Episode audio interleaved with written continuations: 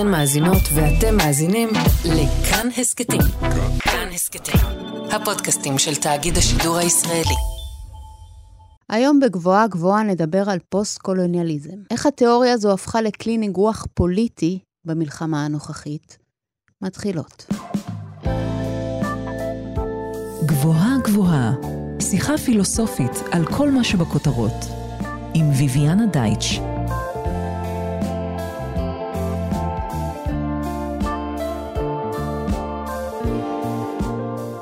היי, אני ביביאנה דייטש, אנחנו על גבוהה גבוהה, תוכנית בה מדי שבוע ניקח פיסת מציאות אקטואלית ונפרק לה את הצורה הפילוסופית.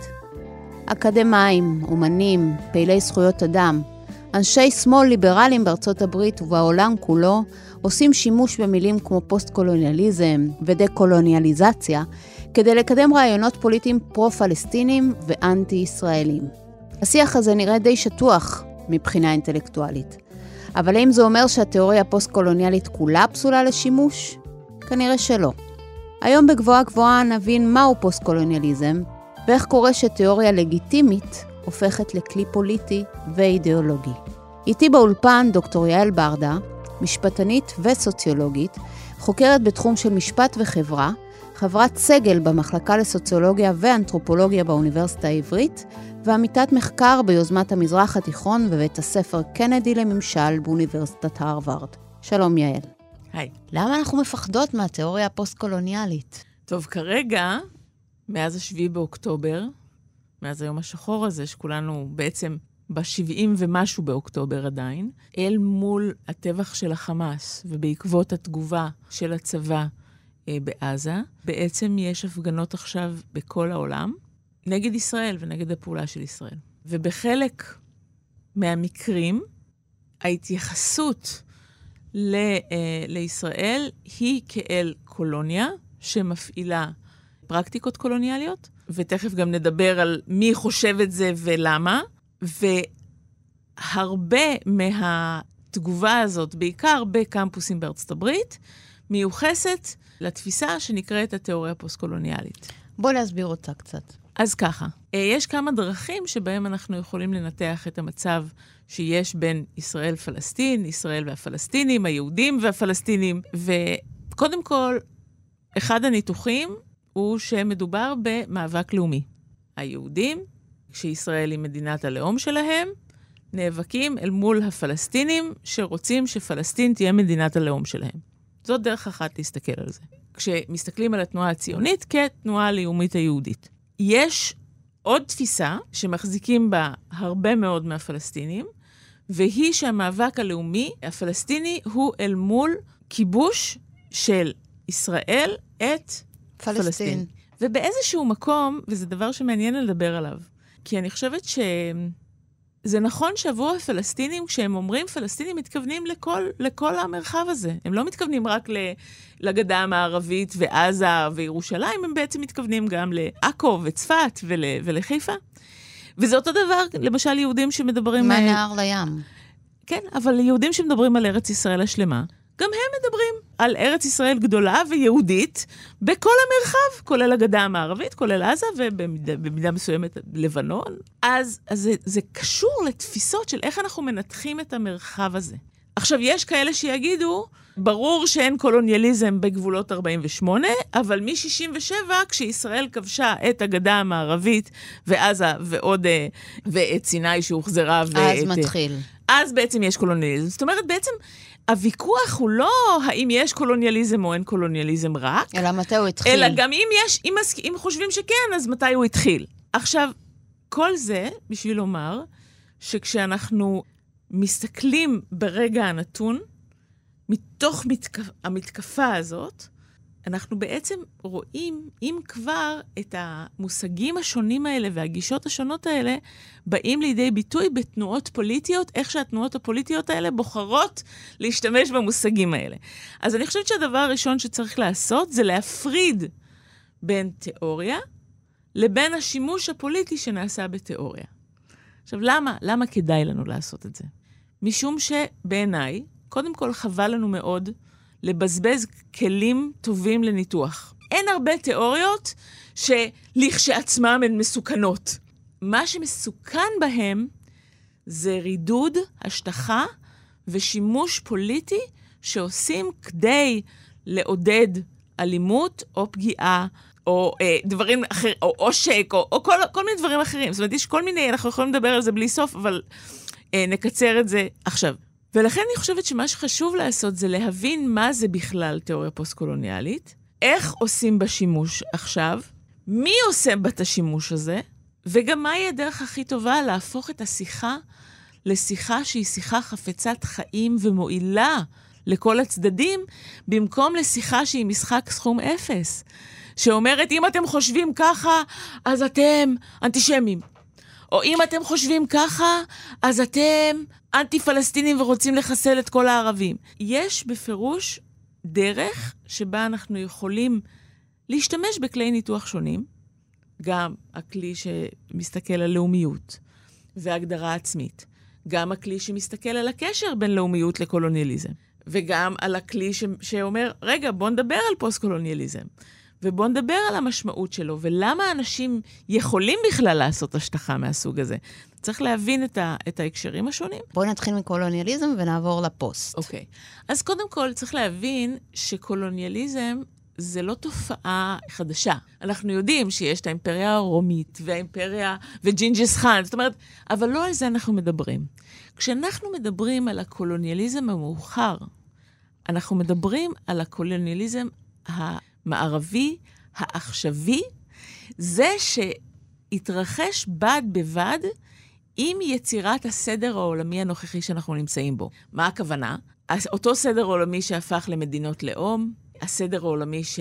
של המשפט הבינלאומי, כל הדברים האלה מתחילים בעצם בתוך המסגרת הזאת של הקולוניאליזם האירופאי, שבו במדינות אירופה כובשות פחות או יותר את שאר העולם. מאה ה-16. מאה ה-16, התחלה, שבאמת המאה ה-18 וה-19 הם המאות הכבדות של הקולוניאליזם, כשאנחנו כוללים פה את ארצות הברית, את ניו זילנד, את קנדה. זאת אומרת, גם צריך להבין את, בהקשר הזה, ואני רק אתן איזה רמז, זאת אומרת, חלק גדול מהמאבקים שאנחנו רואים עכשיו בהקשר של קולוניאליזם ופוסט-קולוניאליזם, הם מאבקים פנימיים שמתרחשים בארצות הברית, באוסטרליה, בניו זילנד, במקומות שבהם היה קולוניאליזם התיישבותי, תכף נבהיר גם את זה, ויש מאבקים תרבותיים ופוליטיים כבדים מאוד סביב השאלה הזאת של הזהות וההכרה בהיסטוריה של המקום. זו תקופה שאירופה כובשת את העולם, נכון? במובן הכי פיזי וקונקרטי אה, שיש, ו... משם מתחיל איזשהו תהליך שאחר כך מתפתח אל מה שהיום אנחנו מכנות פוסט-קולוניאליזם, נכון?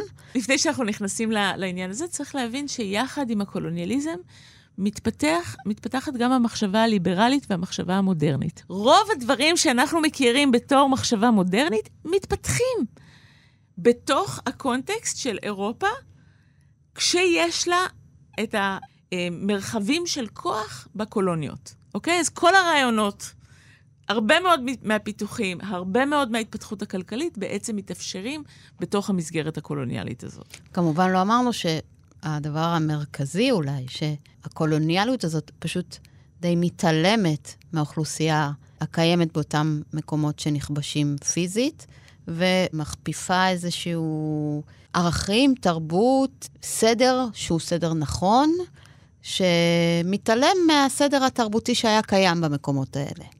אז זה נגיד דבר אחד שאפשר להגיד על זה.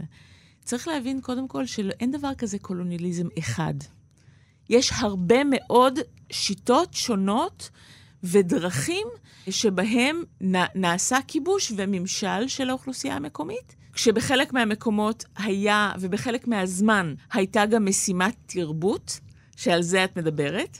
משימת התרבות היא בעצם תפיסה שאומרת, אנחנו, אני אדבר בעיקר על, על הבריטים, בגלל שזה באמת המתחם שאני מכירה הכי טוב. אנחנו בעצם, זה לא רק שאנחנו מגיעים כדי לכבוש ו, ולנשל ולהשתמש במשאבים הטבעיים של מקום מסוים, אנחנו גם מביאים איתנו את מה שנקרא האור של הידע המערבי, The Light of Western Knowledge.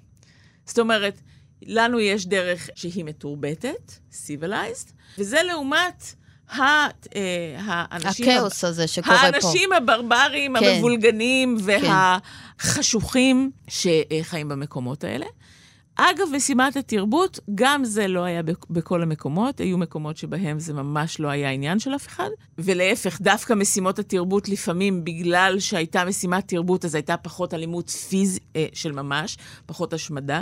למשל, בהודו, בעצם במלחמת העולם הראשונה כבר מאוד מאוד ברור שאין שום עניין של משימת תרבות. שהשאלה היא איך שולטים באוכלוסייה העצומה הזאת בצורה הכי אפקטיבית. מה זה שליטה קולוניאלית? שליטה קולוניאלית לרוב הייתה של מעט מאוד אנשים לבנים, כשהכוונה בלבנים היא אנשים שהם אירופאים, כי, כי צריך לדבר אחר כך על השחור לבן הזה, שחור לבן וחום, ומה עושים מה, מההפרדות האלה. השליטה הזאת היא, היא שליטה של מיעוט קטן של אנשי ממשל מהקולוניות, שרוב הממשל הוא בעצם של אנשים מקומיים שלוקחים חלק בממשל הקולוניאלי, כן. ושולטים יחד על מיליונים של אנשים. זאת אומרת, באחד המקומות, אני, אני לא זוכרת לגמרי את המספרים, אבל באמת חקרתי ביורוקרטיה קולוניאלית, ויש מקומות שבהם 40 פקידים אירופאים חולשים על 8 מיליון אנשים, או 16 מיליון אנשים. זאת אומרת, זה ממש ברמה הזאת. עכשיו, כל זה מתאפשר בגלל תפיסות שהיו גם מבוססות על תיאוריות מדעיות, אגב.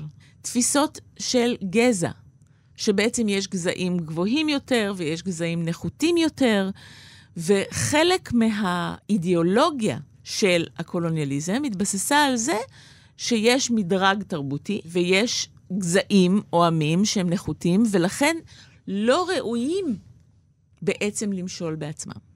עכשיו, רק בשביל לתת דוגמה קטנה של איך זה עובד, למשל שיטת המנדט, המנדט הבריטי, שאנחנו כולנו מכירים בתור התקופה אה, של, שבאה לפני המדינה. בעצם המנדט הבריטי במזרח התיכון, המנדט הבריטי היה חלק משיטת המנדטים של ה-League of Nations, שבה מחליטים, מחלקים את העולם, זה כבר שלהי הקולוניאליזם, ממש סוף הקולוניאליזם, ומחלקים את העולם למרחבים שבהם יש עמים שלא יכולים לשלוט בעצמם וחייבים שליטה אירופאית. עמים שהם עוד מעט יהיו מוכנים, אבל עוד לא. זאת אומרת, הם צריכים קואוצ'ינג עד שהם יוכלו להיות עצמאיים, ועמים שכבר אפשר לתת להם עצמאות. ובעצם מי שעושה את המדרג הזה זה כמובן המעצמות האירופיות, שמחליטות את הדבר הזה, את המדרג הזה. ודווקא במקרה של המנדט, אז זה יחסית מתקדם. זה עמים שיכולים לקבל עצמאות. אז כל העסק הזה מבוסס על תפיסה של מדרג הגזע. שזה כבר מוביל אל הפוסט, כי זה כאילו כבר, כבר יש אה, איזשהו כיבוש של התודעה, או כיבוש אה, של איך אה, התרבות תיראה. אוקיי, הם מוכנים. אפשר להתחיל לתת להם עצמאות, כי כבר נכבשה התודעה באותו המקום, או משהו כזה. אני חושבת שאחד הדברים הכי מעניינים, ובדיוק ולקראת השיחה שלנו קראתי, החזרתי הרבה ל... לקרוא כל מיני הוגים, במיוחד את אלבר ממי, שאני מרגישה עליו גם מאוד מאוד קרובה, יהודי, טוניסאי, שכל חייו התעסק בשאלה של הזהות, גם כשהוא עובר לצרפת, ו- ומתדיין על, ה- על השאלה הזאת, וגם, וגם הוא הרבה פחות אופנתי עכשיו, בגלל שהוא מעולם לא יצא באופן אה, אידיאולוגי כנגד ישראל כקולוניאלית, וראה במרחב שהוא מורכב יותר. אבל אחד הדברים שמעניינים זה שיש מאבק כל הזמן על השאלה של התודעה של ה-colonized, מישהו תחת הקולוניזציה.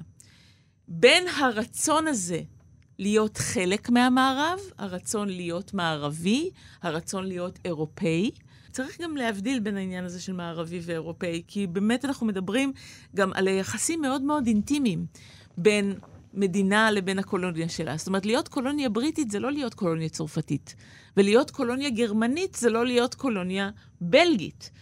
וההיסטוריה פה משנה בגלל שזה היחסים התרבותיים שבאים לידי ביטוי בשפה, בתרבות, במשפט.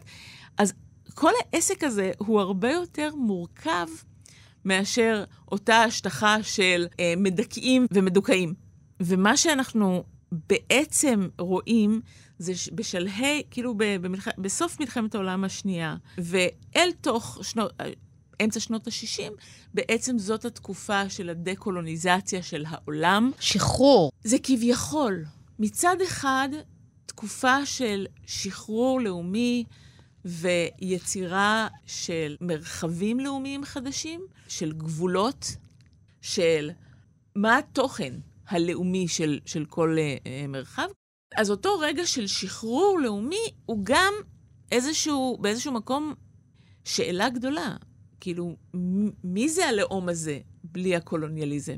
איך מוצאים לדוגמה, אותו מחדש? תמחישי לי את זה במדינה, מי זה הלאום הזה בלי הקולוניאליזם? אני חושבת, נגיד, על, ה, על המורכבות שיש בין, ב, בין סוריה ולבנון. שבאמת, השאלה הזאת של איך הגבולות האלה נקבעו, ומה המשמעות של מי נשאר בתוך, ה, בתוך הגבולות האלה, ו, ואת מי ממליכים במידה מסוימת. זאת אומרת, אה, אני חושבת שעוזר, ובכלל, אני חושבת שלמאזינים שלנו מאוד עוזר לחשוב על הדברים האלה לא רק בקונטקסט שלנו. אחד הדברים המאוד מאוד, מאוד מעניינים בקולוניאליזם השוואתי, שזו עבודה שאני עושה, זה להיות מסוגלת אה, לשאול שאלות שהן רלוונטיות למקום שממנו אני באה, אה, ונטועות גם ב, בסכסוך. וב, ובשאלות האלה בין הלאומי לקולוניאלי, ולהסתכל פתאום על מקום אחר, כמו הודו, ולהסתכל על, על, גם על המזרח התיכון, ולשאול שאלות על בעצם מי קובע את מערכות היחסים האלה. ולמה ההקדמה כל כך ארוכה הזאת? כי כל הסיפור הוא בעצם סיפור היסטורי, וסיפור של השחרור מההיסטוריה, וסיפור על מה האמונה שלנו לגבי מי קובע את ההיסטוריה הזאת. מי אשם בהיסטוריה. יש פה גם שאלה... שפה כבר אנחנו מתחילים את הפוליטי שנגיע אליו בדיוק, בהמשך. בדיוק, בדיוק. עכשיו, צריך להבין שהרבה מהמערכות שנוצרות אחרי מלחמת העולם השנייה, שבעצם זה הרגע שבו יש סדר עולמי חדש, הן נוצרות בתקופה הזאת. מצד אחד, המשפט הבינלאומי וכל ההתייחסות לשואה ולפשעים נגד האנושות, ומה זה בכלל פשעים נגד האנושות, ומה זה רצח עם.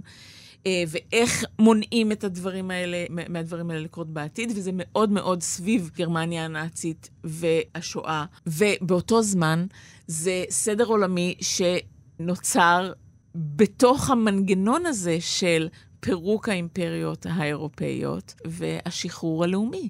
אבל השחרור הזה, הלאומי הזה גם קורה בתוך המלחמה הקרה. והמלחמה הקרה אומר שיש לנו באמת שני צירים, יש לנו את ארצות הברית ואת ברית המועצות, ובעצם כל הסיפורים הקולוניאליים והשחרור קורה גם בתוך המסגרת של המאבק הזה. האלה, כן. בדיוק. ועכשיו בעצם, אנחנו uh, כמעט... Uh, 40, כאילו, לא, אנחנו אחרי, אנחנו 40 שנה אחרי נפילת חומת ברלין. ובעצם, בתוך העולם הזה שכבר הוא איננו אה, יש, יש מאבק על, על אותו, על הסדר העולמי העכשווי, מאבק מאוד, מאוד מפחיד, כן? זאת אומרת, אנחנו, יש לנו את הציר, הציר הסמכותני, ויש לנו את סין, ש... אה, אבל בתוך הדיון הזה אנחנו רואים בעצם מאבק על סדר עולמי חדש. ואני רואה את המאבק, שאנחנו חווים אותו הרי בצורה כל כך אינטימית, כל כך אה, כואבת, כל כך מפחידה, אבל אנחנו מדברים פה על מאבקים שהם הרבה יותר גדולים. עכשיו בואו נדבר על ה... נחזור לשאלה הזאת של הפוסט-קולוניאלי. קודם כל, מה זה הפוסט הזה? אז אפשר להגיד, טוב, זה פוסט במובן הזה שהייתה קולוניה, היא נגמרה, הקולוניה, כן. ואז יש עצמאות. אז זה, זה באמת היה מאוד פשוט אם זה מה שזה היה, אבל בעצם כל התיאוריה הפוסט-קולוניאלית אומרת לא, אנחנו עדיין ממשיכים להיות בתוך הווה שהוא קולוניאלי. למה הוא, אנחנו בתוך ההווה הקולוניאלי הזה? כי זה לא עוזר לך לשים סימן ולהגיד, טוב, עכשיו הכרזתי עצמאות, ואז אני עצמאי והכל בסדר. כי יש מורשת. יש מורשת של קולוניאליזם שהיא באה לידי ביטוי, אנחנו מכירים אותה מאוד מקרוב כאן. חלק גדול מהחוקים אה, הישראלים הם חוקים בריטים, חלק הם אפילו עות'מאנים. כן. כן. אנחנו יודעים את זה, כל, כל, מי ש, כל מי שהתעסק בקרקעות יודע את זה. עד לא מזמן, כל הנושא הזה של המאבק בטרור אה, נעשה דרך תקנות ההגנה שעת חירום. זאת אומרת, אנחנו חיים עם העול הזה של ההיסטוריה, עם הפערים החברתיים, התרבותיים והתפיסות הפוליטיות שהיא מביאה. זה הכרח, הרי אין באמת אף פעם נקודת אפס ניטרלית בשום תהליך היסטורי, זה תמיד יש זירה של זה וזה וזה וזה וזה. זה הכרח, לא? מה זה הכרח? אני חושבת שזה ויכוח פוליטי. ומה זה ויכוח פוליטי? זה איפה אני שמה את נקודת האפס של ההתחלה החדשה. זהו, מה נקודת האפס? עד מתי ההיסטוריה מנהלת אותי? מה אני צריכה לעשות, והאם אני צריכה לעשות משהו בשביל לתקן את ההיסטוריה, ומי אחראי. והמי אחראי הזה הוא המאבק הפוליטי הגדול. ועכשיו, אני חושבת ש, שמאוד חשוב להבדיל בין תיאוריה פוסט-קולוניאלית, שבעצם מתעסקת במבנה הכוח התרבותיים והפוליטיים שממשיכים לפעול, שזה למשל אדוארד סעיד הוא ההוגה הראשון שבעצם מפנה את נקודת המבט למערב. הוא כותב אה, אה, חיבור אה, מאוד מאוד ידוע וחשוב שנקרא אוריינטליזם, שהוא בעצם אומר, האירופאים מסתכלים על המזרח כדי למצב את עצמם מול המזרח, כעליונים. במידה מסוימת. כרגע עשיתי גם, עוד פעם, השטחה אה, אה, קיצונית של, של מה שהוא אומר, אבל התזה בעצם אומרת, יש יחסים, זה כל הזמן עניין יחסי. הסיפור הזה של המערב שמתבונן על המזרח ובחזרה. אבל, ש... אבל uh, מה שסעיד עושה הוא, הוא, יש שם הפרדה מאוד ברורה בין מזרח למערב. נכון? זה לא שזור כמו שדיברת קודם. לא, זה לא שזור. זה יותר, אה, יש מזרח, יש מערב, אני מסתכל עליו, הוא מסתכל עליי. כן, עכשיו, מה שכל כך מעניין, זה, וצריך לזכור את זה כל הזמן, התיאוריה הפוסט-קולוניאלית היא נכתבת אה, תוך כדי שיחה עם פילוסופיה, ספרות, סוציולוגיה מערבית, אירופאית, והיא חיה בתוכם. סעיד הוא פלסטיני. סעיד הוא פלסטיני, אבל שכותב בארצות הברית. הברית, וגם למשל פנון. אה, פרנס ש... פנון, כן. פרנס פנון, הוא uh, כותב, uh, הוא יליד מרטיניק, שהיא קולוניה צרפתית, אבל בסופו, ב, בסופו של דבר הוא מצדד ב-FLN, בארגון uh, uh, לשחרור אלג'יר, ארגון uh, צבאי. שפועל במערכה מאוד מאוד עקובה מדם אה, נגד צרפת, עד שהצרפתים עוזבים. אבל הכתיבה של, אה, של פנון, ודיברנו על זה קצת לפני שהתחלנו, היא בעצם עוברת כל מיני שלבים, והשלבים האלה הם השלבים של לנסות ולהבין מה קולוניזציה עושה לתפיסה הפסיכולוגית של המדוכא, ובעיקר לרגשי הנחיתות של המדוכא. קולוניזציה היא של התודעה או שהיא פיזית? כשפנון כותב, הוא, הוא, הוא כותב על קולוניזציה שהיא פיזית, אבל הוא מתעסק, הוא פסיכואנליטיקאי, הוא מתעסק ב, באופן שבו אותה קולוניזציה נכנסת לתודעה של המדוכא, וכיצד המדוכאים מפנימים את אותו דיכוי שלהם. ומה הוא מציע? עכשיו, זה, זה תלוי באיזה שלב את שואלת. יש פה שאלה שהיא, אני חושבת שהיא מאוד מעניינת, וגם מעניין איך, איך אה, רואים אותה אחר כך. אז יש אה, הרבה אנשים שיכירו את אור שחור ומסכות לבנות. הוא מתורגם כבר בשנות ה-60 לעברית, והוא בעצם מדבר על הקושי של המדוכא שרוצה להיות, הוא רוצה להיות אירופאי. הוא מרגיש אה, בושה בזהות שלו במידה מסוימת, אבל הוא גם מרגיש קרבה לזהות שלו, ויש פה איזו מערכת יחסים מורכבת עם האירופאיות. מערכת יחסים שאני חושבת שחלקנו הגדול מכירים. זה בדיוק העניין, אנחנו לא חייבים להיות באלג'יריה כדי לה, להבין את הדבר הזה. זה, הדיון הפוסט-קולוניאלי הוא דיון שמתרחש כאן, אפילו בצורה מאוד מאוד מאוד כואבת במחאה האחרונה. מי זה אזרח סוג א' ומי זה אזרח סוג ב'.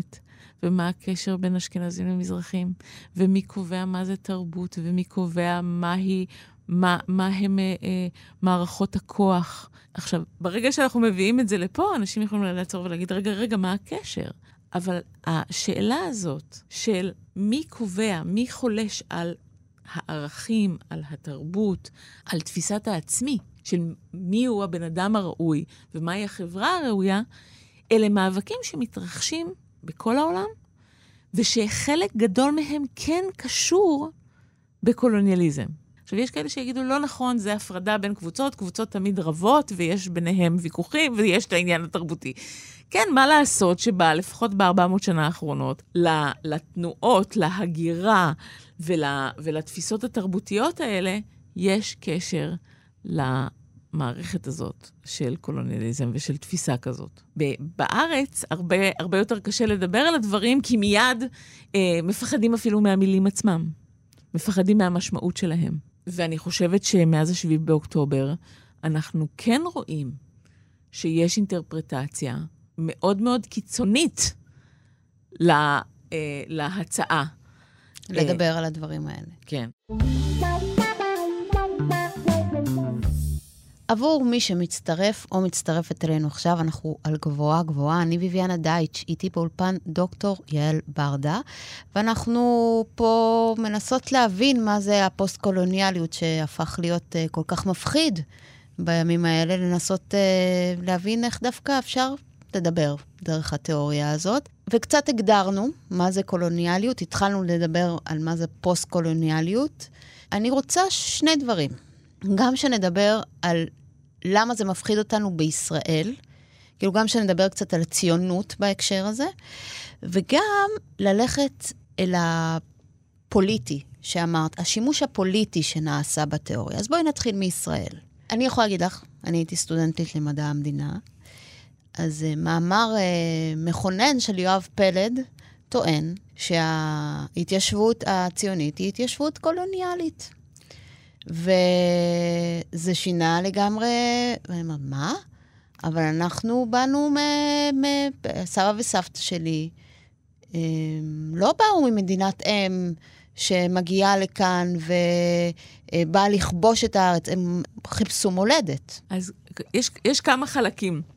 קודם כל, יש לך את העניין הזה שבעצם בכל המקרים האחרים אה, של קולוניאליזם אירופאי, יש לך מדינת אם, יש את בריטניה, שכובשת את הודו, וסרי לנקה, ו... ו... ו... ו... ו... ו... אה, יש לך את צרפת, שכובשת את מרוקו וטוניס ואלג'יריה, וג'יברלטר, ו... ו... ו... ו...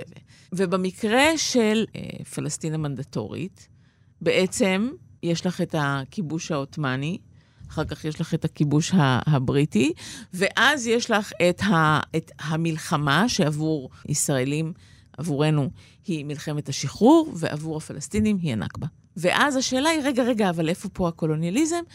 הרי אין מדינת אם. ליהודים אין מדינת אם. יותר מזה, היהודים שמגיעים לארץ בשנים האלה, הם מגיעים כפליטים, הם בורחים מאירופה. זאת אומרת, זה הפוך. כמעט ממדינת האם. זאת אומרת, זאת בריחה מהמדינות שהיו אמורות להיות בית והפכו למלכודות מוות. במקרה האירופאי ובמקרה של, אה, של מדינות ערב אה, וארצות האסלאם, אז הסיפור הרבה יותר מורכב, אבל לא, לא לפודקאסט הזה. אז בכל מקרה, השאלה של, למשל, קולוניזציה, קודם כל, בת, ההתיישבות הציונית כן קראה לעצמה התיישבות קולוניאלית. זאת במסמכים, ככה זה כתוב. הם במסמך. רואים את עצמם. הם רואים את עצמם כמתיישבים, וזה גם לא נתפס כדבר שהוא כל כך רע. הם מגיעים כדי ליישב. Uh, המטרה שלהם היא, בתוך תנאים מאוד קשים, לייצר מערכת uh, כלכלית ומערכות חברתיות, פוליטיות במידה מסוימת, שבפירוש הם מחפשים להקים בית לאומי ב-1917 עם הצהרת בלפור. גם בעצם מקבלים את הגושפנקה הזאת מבריטניה אה, להקים בית לאומי בפלסטין המנדטורית. פלסטינה איי, פלסטינה ארץ ישראל. ובעצם הצהרת בלפור עבור הפלסטינים היא רגע נורא מבחינתם, שבו בעצם מוסרים את המולדת שלהם לקבוצה אחרת, אבל עבור, עבור היהודים זה לגמרי, זאת אומרת, זה חלק מה, מהסיפור ההיסטורי. הסיפור של להגיע, ליישב, להביא עוד ועוד עולים, אחר כך מתחיל המאבק הדמוגרפי. אז לצורך העניין, מבחינה היסטורית, כן, יש כאן מהלך של קולוניזציה, ומצד שני, אין מדינת אם שעושה את אותה קולוניזציה. וזה גם מה שהופך את הסיפור להרבה יותר מסובך פה. גם קולוניזציה של פליטים, כמו שאמרנו, וגם ההיעדרות הזאת של מדינת האם. כן צריך להבין שמבחינת הפלסטינים, החוויה שלהם היא של קולוניזציה שהיא מערבית בעיקרה. ולכן פה אני חושבת ששווה להתייחס לנקודות הניתוח השונות. אי אפשר לא להסתכל על העניין הזה של תנועה לאומית, על הציונות כתנועה לאומית, ועל התנועה הלאומית הפלסטינית כתנועה לאומית, אבל גם אי אפשר להתעלם מהסממנים האלה, שהם כן סממנים של קולוניאליזם מתיישב, וכן סממנים שקשורים לקולוניאליזם הבריטי. זאת אומרת, זה יושב בתוך מערכת היסטורית מסוימת, שאין מה להתעלם ממנה. אני חושבת שמה שהופך את זה להרבה יותר קשה, זה כשברגע שמסתכלים עליה, גם יש לזה השלכות פוליטיות. ועל זה שווה לדבר. בואי נדבר קצת על ההשלכות הפוליטיות. אני רק רוצה להגיד שיכול להיות, אני תוך כדי שיחה אומרת, גם הניתוח, יש בו סוג של אה, כפיית נקודת מבט על המציאות. אז אם מסתכלים דר, רק דרך נקודת ניתוח אחת, מתפספס עולם שלם, ולכן כל נקודת ניתוח מאירה עוד פן במציאות, שהיא מציאות, היא לא ספר אקדמי. או, או, או משהו כזה. ופה אני חושבת ש, שהדבר הכי חשוב הוא להזהיר, יש תיאוריה, יש ניתוח מציאות, איך אנחנו... מה תיאוריה אמורה לעשות? היא אמורה לעזור לנו לראות מה קורה, לעשות, לעשות היגיון ממה שאנחנו רואים מסביב, מכל האירועים, מכל הרעש וכל הבלגן, להבין קצת איך זה עובד, ותיאוריה אמורה לעזור לנו לעשות את זה. עכשיו, אם אנחנו רואים רק את התיאוריה ו- ו- ומתעלמים מהמציאות, אז אנחנו מגיעים למקומות שהם אבסורדים, אבל גם הפוך. אם אנחנו אומרים, עם התיאוריה הזאת אני לא מתעסק, אז אנחנו יכולים לפספס. אנחנו צריכים לעשות הבדל אחד נורא פשוט, בין ניתוח לבין מהי התוצאה הנורמטיבית. מה הדבר שאנחנו, שאמור לקרות? מהו הפתרון למצב בעקבות אותו ניתוח. אלה שני דברים שונים לחלוטין. ולכן, אבל הרבה פעמים אנשים מפחדים גם לדבר, כי הם אומרים, אה, ah, אם אני אומר שכן, יש כאן סממנים קולוניאליסטיים, זה אומר שאין לי זכות להיות כאן. אז לא. זאת תוצאה אם, אם יש אה, איזו תפיסה תיאורטית אחת שאין בלתה. אבל זאת לא חייבת להיות התוצאה. וזה כמו עניין של מאבק לאומי. זה שיש מאבק לאומי, לא אומר שאין סממנים אחרים שמתרחשים. אין, ש... אין רק מאבק לאומי, יש גם מאבק מעמדי, יש גם מאבק כלכלי, יש מאבק תרבותי, ואנחנו צריכים את זוויות הניתוח השונות האלה.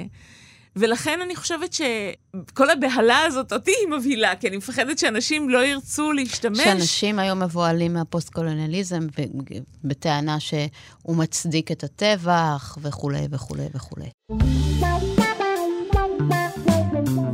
אז קודם כל, גם בכלל, מונחים כמו דה-קולוניזציה. צריך להבהיר מה הדבר הזה אומר.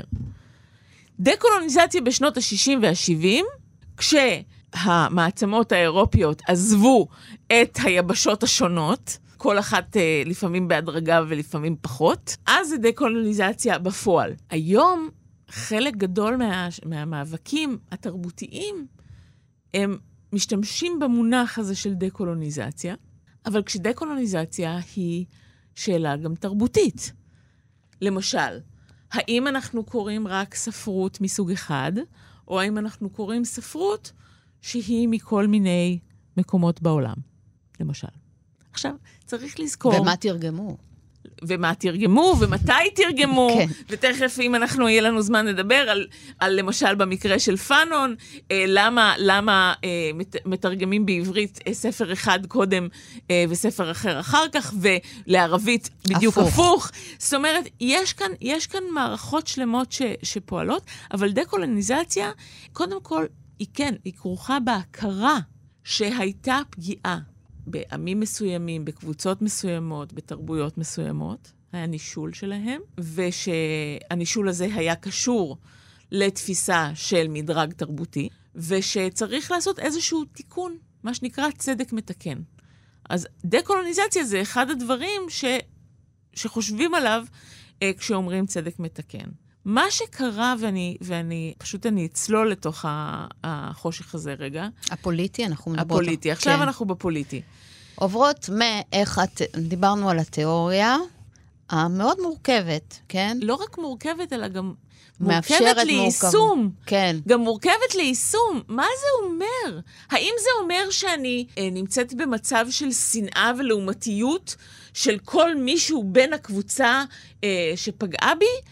או האם בעצם אנחנו, אנחנו מסתכלים על מערכות חברתיות ויכולים לתקן אותן ביחד? מי יכול לתקן? מי יכול להצביע על התיקון? זאת אומרת, יש פה פוליטיקה שלמה, שאוהבים לקרוא לה פוליטיקת הזהויות. אני חושבת שגם גם הרבה פעמים אה, זה בגלל שאנחנו מפסיקים לדבר על מעמד כלכלי, שאנחנו ישר בורחים לתוך העניין של הזהויות, אבל יש כאן הרבה שאלות.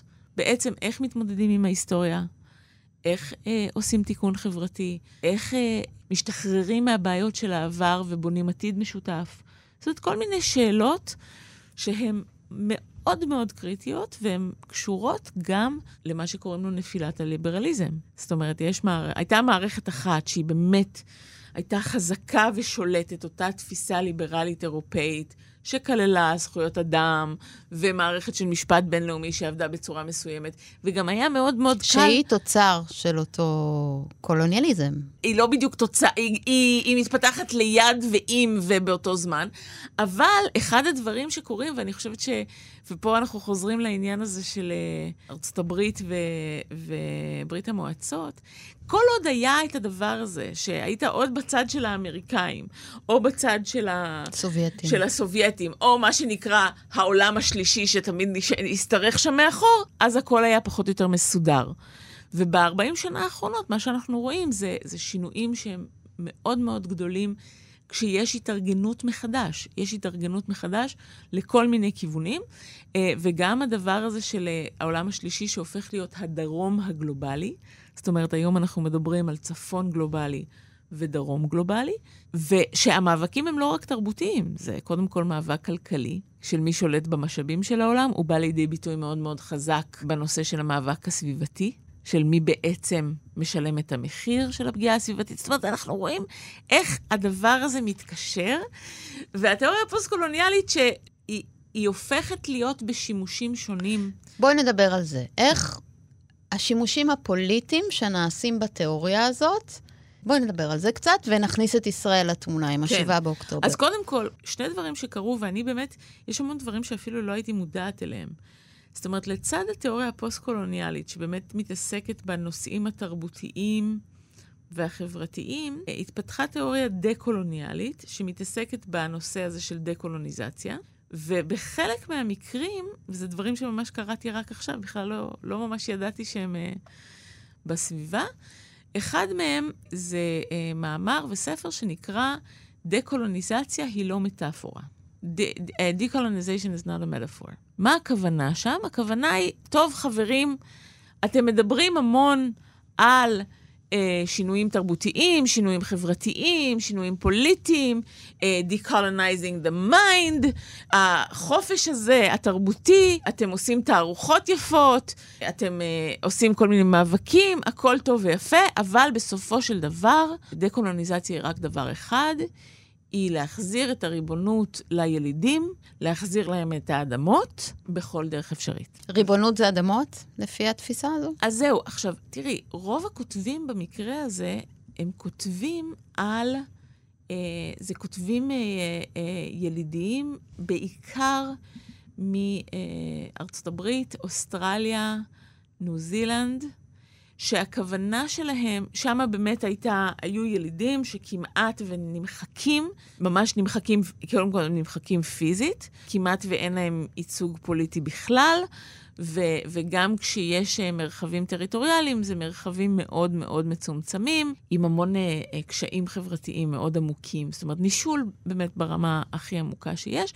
והכתיבה מגיעה מהמקומות האלה. זאת אומרת, אז זה מעניין גם כן להבין ש-decolonization is not a metaphor זה לא משהו שפלסטיני כותב, אלא זאת כתיבה שמגיעה מתוך... אולי אבוריג'ינים באוסטרליה, או... כן, או... מאורים או, בניו זילנד. או השבטים השונים של ארצות הברית. בארצות הברית. והרבה פעמים המאבקים האלה הם גם בהקשרים סביבתיים. זאת אומרת, עושים נזקים סביבתיים, ואז יש מאבק למשל, יש uh, סביב ה-Dakota Pipeline, זאת אומרת, היה מאבק גדול על uh, צינור גז שרצו לבנות בלב של אזור שהוא ילידי, וסביב המאבק הזה בעצם מתפתחת המון כתיבה. עכשיו, כל זה בשביל להגיד, בכל זאת, זאת כתיבה שכשקוראים את הטקסט, הוא, הוא טקסט עוצר נשימה כמעט, כי כתוב שאין שום אפשרות לפיוס. כי אין אפשרות לפיוס עם המתיישבים. כי הדבר היחידי שיכול לעבוד זה אם מחזירים את האדמה לבעליה. אגב, ו... איך מוחזרת האדמה לבעליה? מה המתודה? בכל המתודה? דרך אפשרית. גם אלימות. גם אלימות, למרות שזה לא כתוב. לא כתוב בכל דרך אפשרית כולל אלימות. מה שהתנועה הפוליטית בוחרת לגזור מתוך העמדות התיאורטיות האלה זה זה. אבל זה לא משהו שאומר, לא, עכשיו באלימות צריך להחזיר כך וכך. לא, הכוונה היא שהמאבק הדה-קולוניאלי איננו שלם, אם הוא רק אה, תרבותי, סימבולי, חברתי, פוליטי, אלא אה, זה ממש עניין של משאבים. המשמעות של הדבר הזה זה, זה, זה, זה, זה כניעה או כלום. ומשם כן אפשר לגזור את האופן שבו בעצם מתבוננים בכל הקורבנות של השביעי באוקטובר כאל מתנחלים, שאין הגנה על החיים שלהם, שאין, אה, שהם לא ראויים, אה, שהם לא ראויים להגנה. כלומר, יש משהו, אם אני מבינה אותך נכון, נעשה איזשהו אה, שימוש פשטני בתיאוריה, שאז נדמה לנו שהתיאוריה הזאת מצדיקה את האלימות שחווינו ב-7 באוקטובר, כי כאילו זה לגיטימי, כאילו אנחנו לא אזרחים ישראלים, אנחנו מתיישבים, ולכן כל פעולה שתעשה היא לגיטימית. אבל התיאוריה הזאת לא צומחת מתוך משהו אורגני שקורה כאן. ולכן זה מאפשר שימוש, לוקחים משהו שנולד במקום אחר, מוצאים את הדרך להשתמש בו פה, ואז זה מעוות למעשה את המורכבות שקיימת כאן. זה לא רק מעוות את זה, אלא זה מייצר גם השטחה של הקולות השונים גם בקרב הפלסטינים. לגבי מה שצריך להתרחש פה. לנו. או איך, איך כולם רואים את זה. עכשיו, אחד הדברים ש, שאני חושבת שמאוד מאוד תרמו לתחושה הזאת, היו כל מיני מכתבים שנכתבו במקומות מאוד, אה, מאוד נחשבים, אה, בעיקר בארצות הברית, שבהם למעשה בעצם לא מגנים את הפעולה של החמאס ומאשימים את ישראל ביצירת התנאים לטבח של השביעי באוקטובר. וזאת מכה שאחריה גם קשה להקשיב ולשמוע שיש מורכבות ויש כל מיני דברים. ואני, ואני באמת חושבת שזה בדיוק הדבר הזה של לבוא ולגזור מסקנה נורמטיבית מתוך תיאוריה שהיא זה, לא מבוססת. מה זה לא מבוססת? היא לא יכולה להיות מבוססת. וזה נורא מעניין. מי שאני חושבת אמר את זה בצורה שהיא מאוד מאוד יפה, היסטוריון פלסטיני שמאוד ידוע, רשיד חאלידי, הוא uh, אמר די בפשטות, אתה לא יכול לעמוד בשני הצדדים של המשפט הבינלאומי. אם אתה טוען שכולם מתיישבים ולכן אין שום uh, מגבלות ואין שום דבר, אתה לא יכול אחר כך לבוא ולטעון שהמשפט הבינלאומי חל עליך. יש הבדל בין אזרחים לבין חיילים.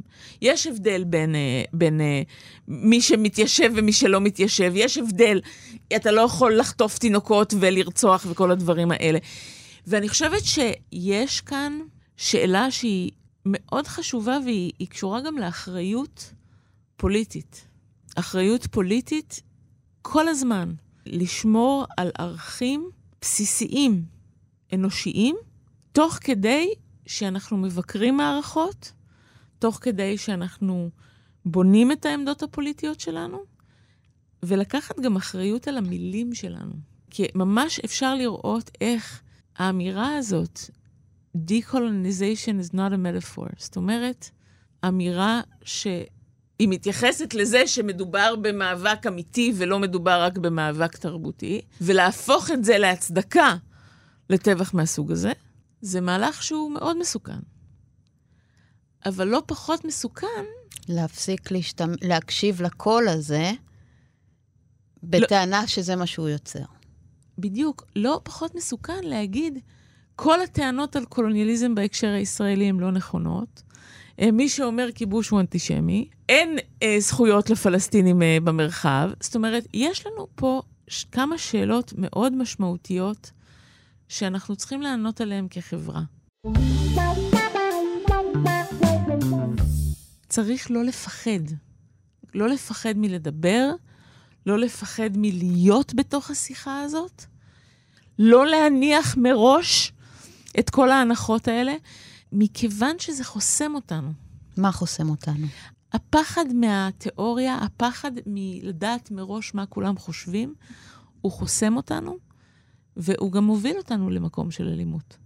זאת אומרת, בעצם הדרך היחידה שלנו לצאת מהמצב שאנחנו נמצאים בו, היא להיות מסוגלים לדבר ולהיות מסוגלים לנתח את המציאות ולייצר מתוכה אפשרויות שנותנות הכי הרבה חיים. וכרגע, כאילו השיחת חרשים הזאת, השטוחה הזאת, היא מייצרת מסקנות שמובילות להרבה מוות. תני לנו כלל אצבע למשהו שכשאנחנו שומעים אותו, אנחנו מבינים שיש שם שיחת חרשים, או דיכוטומיה, או, או משהו שלא יוביל לדיאלוג.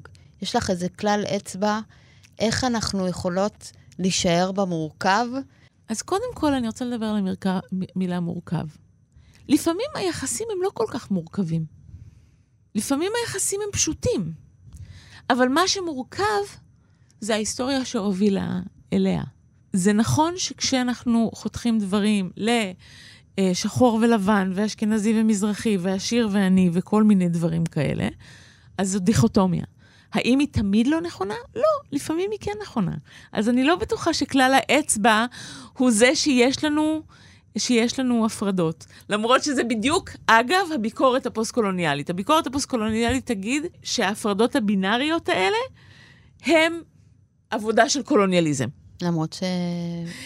היא עושה את זה בעצמה. את זה. זה גם עושה את יש זה. יש מדוכא, יש מדכא. איך, איך בעצם אחד הדברים שקורים לנו, שאנחנו אה, שומעים אמירה, אז אנחנו קודם כל יכולים לשמוע את האמירה הזאת ומתוך פחד. ולהגיד, אה, ah, זאת אמירה שהמטרה היא להרוג אותי ולנשל אותי. ואז אנחנו יכולים לקחת נשימה ולהגיד, אוקיי, מה יש בתוך האמירה הזאת? איפה המקום שלי בתוך האמירה הזאת? אני מוצאת את ה, ה, הדרך הכי טובה ומעניינת לחקור היא להבין מאיפה הבן אדם השני מגיע. זה לא אומר שאני יכולה להסכים או חייבת להסכים איתו. יכול להיות שאני אתנגד אליו בכל מאודי, אבל להבין את, ה, את נקודת המבט הזאת, בדרך כלל מעשיר את השיחה שלי, ולהפך, הוא יכול ליצור מצב שבו העמדה שאני נמצאת בה, שיכול להיות שהיא עמדה הפוכה או לעומתית, דווקא מקבלת כוח מתוכה. זו אותה הכרה, אותה הכרה שדיברת עליה קודם. זה הכרה, אבל גם ההבנה הזאת היא שידע, כולל הידע של מאיפה בן אדם אחר מגיע, הוא כוח. אותה הנחה, יש לנו הנחה בסיסית עמוקה מאוד, שאנחנו יודעים אוטומטית, לפי הזהות של הבן אדם, מה הוא חושב. וזה קשור לעולם, לעולם הזה של הרשתות החברתיות ושל ה sound bites ושל כל הדברים האלה. ואחד הדברים שאנחנו יודעים מתוך הכותבים הפוסט-קולוניאליים, זה הדבר שהם התעסקו בו הכי הרבה. אם זה אלבר ממי, ואם זה פנון, ואם זה סעיד, ואם זה כותבות אה, אה, פמיניסטיות. זה בדיוק בבירור של המקום הזה. מה זה המקום הזה, המורכב הזה, שאני נמצאת בו? שאני גם וגם, שאני לא רק זה או רק זה. ודווקא בתקופות כל כך קשות כמו שאנחנו נמצאים בה, בתקופות של מלחמה, בתקופות של הרס ושל הרג, אז יש המון המון קריאות לאחדות. זה לא הזמן לפלג, זה לא הזמן לדבר על שונות, זה לא הזמן. אבל הרבה פעמים הקריאות האלה לאחדות, הן מסתירות את, בדיוק את הדבר שעליו יש לדבר, שזה המקום הזה שבו אנחנו יכולים להיות מחוברים אחד לשני, לא בגלל שאנחנו אותו דבר, אלא כי יש לנו מרחב משותף ואינטרס משותף, ולפחות את היכולת להמשיך ולברר ביחד. כי מה שבטוח זה שלברר ביחד זה עדיף על למות ביחד.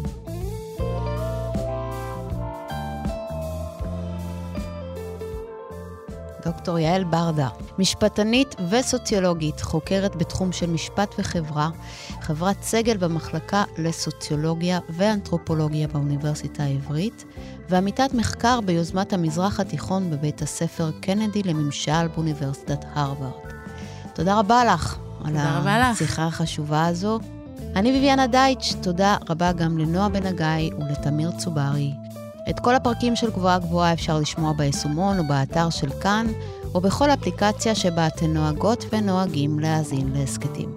אני מקווה שנהנתן והחכמתם. תודה רבה, אנחנו נשתמע במחשבה הבאה.